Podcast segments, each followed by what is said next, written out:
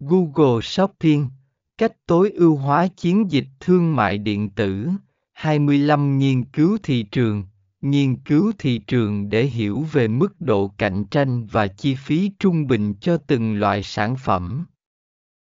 Điều này sẽ giúp bạn xác định mức ngân sách phù hợp để đảm bảo quảng cáo hiệu quả. Phân chia ngân sách phân chia ngân sách cho từng danh mục sản phẩm hoặc loại sản phẩm điều này cho phép bạn tập trung nguồn lực vào các sản phẩm quan trọng và tối ưu hóa chi phí.